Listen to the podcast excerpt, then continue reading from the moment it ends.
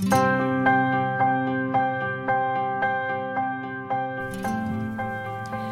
プノの嘘本当へようこそ。ヒプノセラピストのマキコです。ヒプノセラピーつまり催眠療法の嘘本当。本当のところどんなセラピーなのか怪しいのか根拠があるのかどんな効果を期待できるのかなど驚きの事実をお伝えしていきます。またセッションを受けなくてもご自身で簡単に実践できるツールや意識の整え方もご紹介しています。エピソードが気に入ったらぜひフォローをお願いします。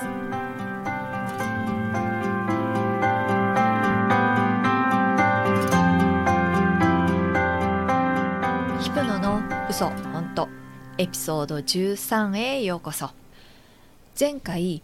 毎月未来ペーシングをされている方について触れた際に引き寄せの法則と思われるかもという話をしました。引き寄せの法則信じてますか？そんなもの存在しないって思われる方もいらっしゃるんだろうなと思います。私は子供の頃引き寄せがとても上手でした。もちろん引き寄せの法則なんて知りませんでしたし当時そんなコンセプトも知られてなかったと思います。はい。そのぐらい昔々の話です。でも自分が欲しいって思うものってなんか自然と手に入るなってよく思っていました。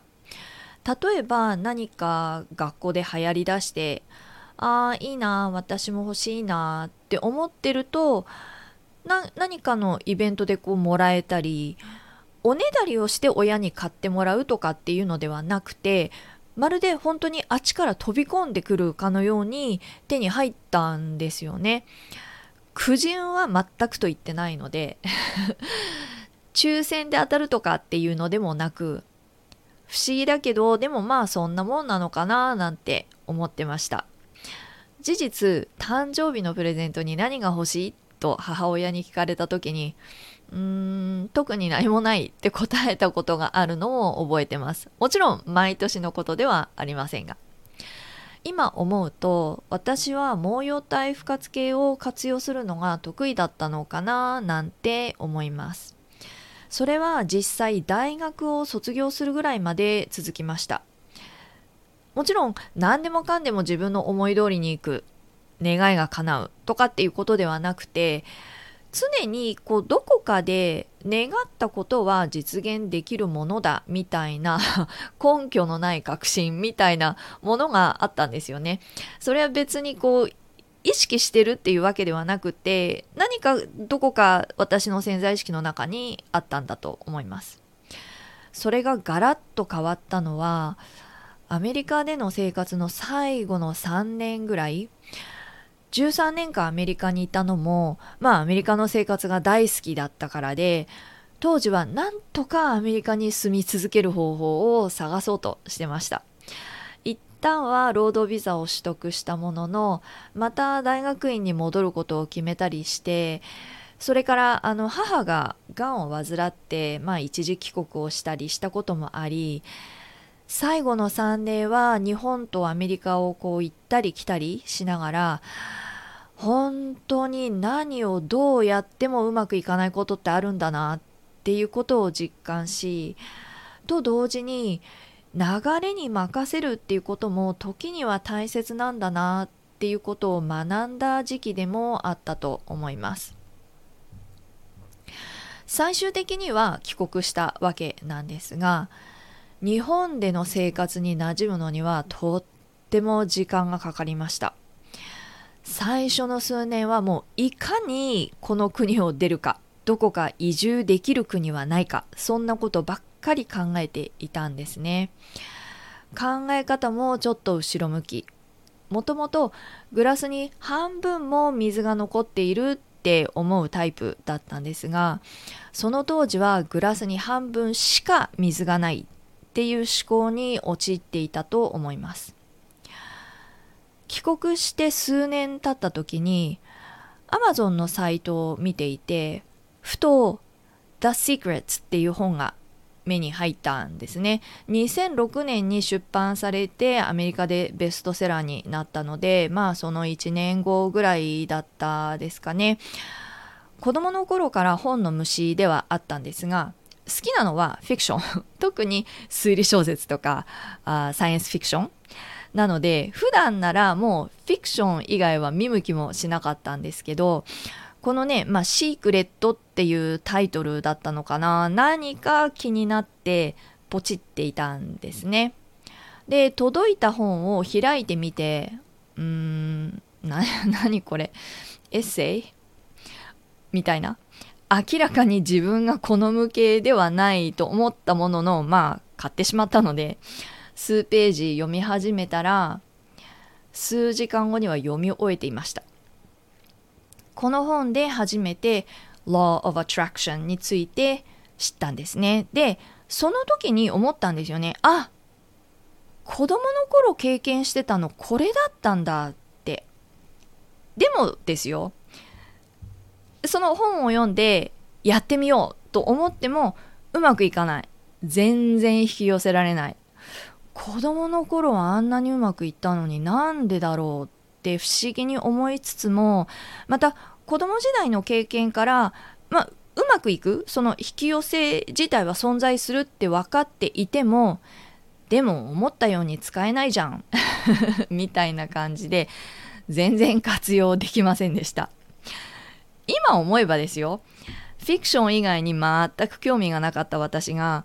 それまで全然もう見向きもしなかった Amazon のリコメンド機能で勧められていたこの本が気になったこと自体引き寄せだったんじゃないかななんてちょっと思ったりもしますけどね。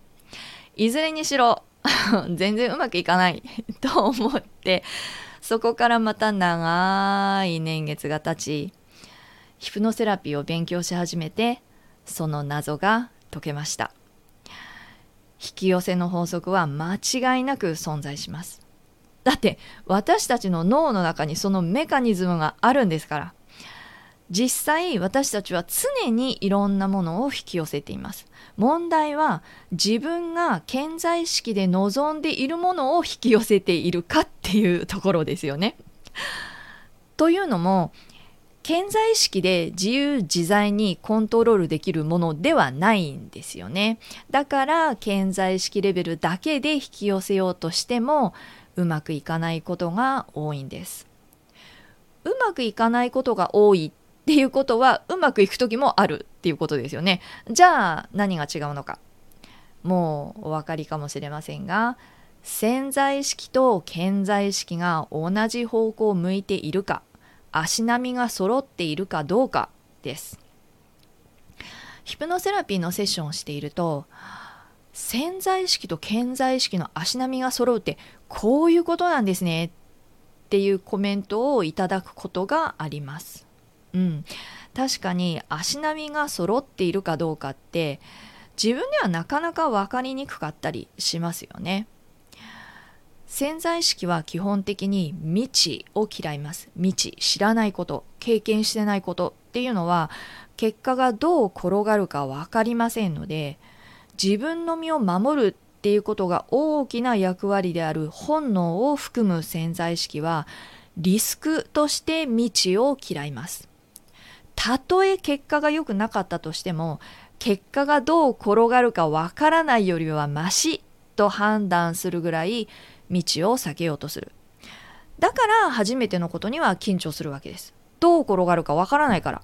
そしてその結果がどの程度自分にとって重要なのかによってまたはどのぐらい関心が高いかによってその緊張度が変わってきます。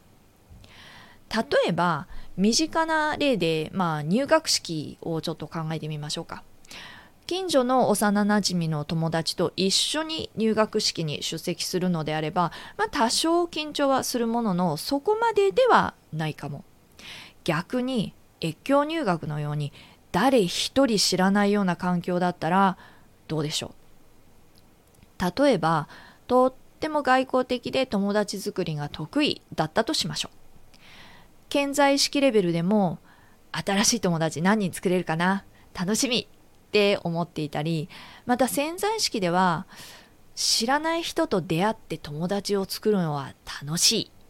みたいな関連付けが過去の経験からすでにできているかもしれません。であれば潜在意識と潜在意識の足並みは揃ってるっていうことになりますよね。なので、まあ、緊張も少ないし逆にワクワクちょっとした高揚感さえ感じるかもしれません。ちなみに緊張もワクワクする興奮も同じ交感神経の働きです。だからちょっとこう心拍が上がったり、まあ頬が好調したりするっていうのはそれが理由なんですね。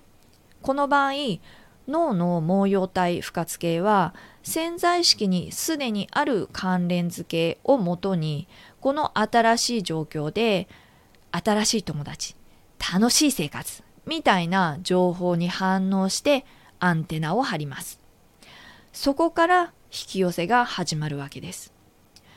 ご自身でも経験があるはず。例えば何か新しい趣味を始めたら急に周りで同じ趣味を持つ人に気づき始めたり趣味に関する情報がいきなりそこここから入り始めたり。実際は同じ趣味の人や情報が急に増えたわけではないですよね。毛様体不活系のアンテナの力で自分がそれに気づき始めただけなんですよね。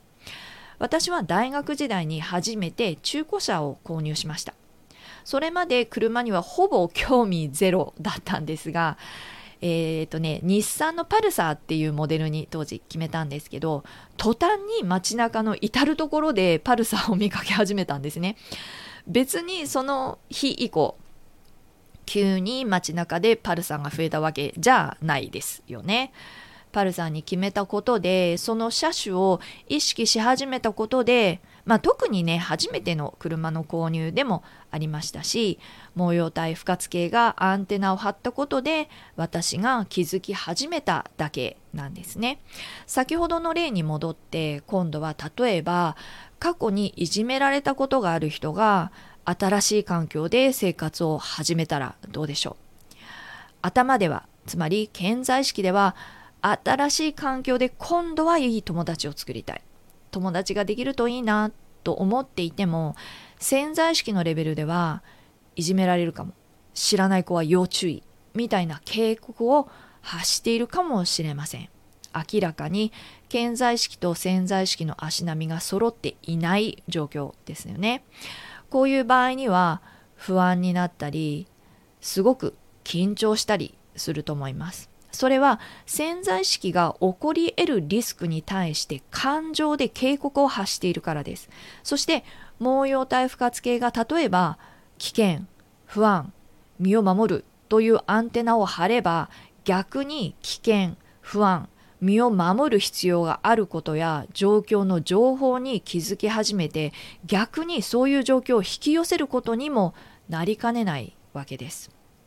よって引き寄せの法則は常に働いていると言えます。ただその引き寄せている内容はご自身の潜在意識の紐付けそしてそれをもとに毛様体不活系がアンテナを張っている内容なんですよねなので潜在意識で何を願ったとしても何を引き寄せたいと思っていたとしても潜在意識が同じ方向を向いていないと自分が引き寄せたいものは来ないということになります。じゃあどうやって自分の潜在意識と潜在意識の足並みが揃っているかどうかをチェックするのかこれねすごく簡単なんです。足並みが揃っている時はおそらく足並みが揃っているかどうかを そもそも気にしないことが多いです。例えば次の試合でレギュラーになりたいそのために朝早くから起きて練習してそれを何週間も続けて実際に成果が現れ始めているというふうに目標があってそのための行動を実践できていてかつ進捗が見られているのであれば足並みは間違いなく揃っていると言えます。あとは根拠のない確信が持てている時っていうとちょっと無責任に聞こえたりするかもしれませんが自信過剰とかそういう話ではなくってまだ試したことがなくてもやればできると思う。なんとかなるってどこかこう確信しているみたいなことっておそらく経験終わりなのではないかなと思います。例えば運動能力の高い人とかあの今まで一度も試したことがないスポーツでももちろん努力や練習は必要かもしれないけどまあやればできるなんとかなるってどこかで思ってるそういうことってあると思うんですよね。でそういう場合って実際うまくいったりします。直感って呼ぶこともできるのかもしれないですが私はおそらく過去の経験からまたは自分だけの経験ではなくてあの身近な人の成功例とかねからその潜在意識でそういうことが可能だっていうこう紐付けができていたりするのではないかなと思います。先ほどのあの運動能力が長けている人、えー、の場合でも、まあ、今までの実績から同じ競技ではないけれどもその自分のあの身体能力とか考えた時に、まあ、ちょっとやればある程度いけるだろうみたいなそんなこう過去のね経験に基づくあの確信、えー、みたいなものですかね。次に潜在意識と潜在意識の足並みが揃っていない兆候えー、新しい環境で友達を作る例に話を戻しましょう。友達作りたいけどなんか話しかけられないとか友達になりたいけどなんかもう変に緊張しちゃって何を話していいかわからないとか一旦は仲良くなるんだけどちょっとしたことで拒絶されたように感じちゃって引っ込んでしまう。とか潜在意識では良い友達を作りたいと思っているけどなかなか行動に移せない。とかちょっと行動に移してもすごく不安が伴ったり行動に移しても長続きしなかったり。潜在意識と潜在意識の足並みが揃っていないサインです。つまり毛様体不活系がどちらかというと自分を守るリスク回避人とは交流しない方が無難みたいなことにアンテナを張っている可能性もあります。そうすると皮肉なことに自分を守らなければいけない状況であったりリスク回避しなければいけない状況を引き寄せちゃったりすることもあるわけです。じゃあどうすればいいのかまずは潜在意識の紐付けを変える、えー、そして毛様体不活系のアンテナを自分が望んでいる内容で活用できればいいわけですよね。そのためにはアファメーションをしてもいいし、イメージングを活用してもいいし、先日ちょっと触れたメンタルバンクを活用するのも良いし、やり方はいろいろですけれども、とにかく重要なのはご自身の潜在意識に働きかけるそして毛様体不活系を自分が望んでいる方向に味方につけるっていうことですそしてより早くより高い効果を得たいのであれば是非ヒプノセラピーも検討してみてください。というのもヒプノセラピーでは健在意識で何を求めているのかどういう状態を願っているのかをセッションの前半にお聞きしてで後半に催眠状態に入ってでその潜在意識がオープンになった時つまり潜在意識がちょっとお休み状態に入った時にその求めている内容を潜在意識にダイレクトに落とすということをしていくからです。あとはその植えた苗その潜在意識に落としたメッセージを日々の生活の中で実践して育てていくことで古い紐付けが枯れてきます。どんな手法であれご自身でコツコツと、えー、潜在意識に働きかけるのであれヒプノセラピーを活用するのであれぜひ2024年ご自身が持つ引き寄せの力100%の成功率ですので活用してみてください。今日も最後までお付き合いいただきありがとうございました。エピソードが気に入ったらぜひフォロー、シェアをお願いします。ではまた次回お会いしましょう。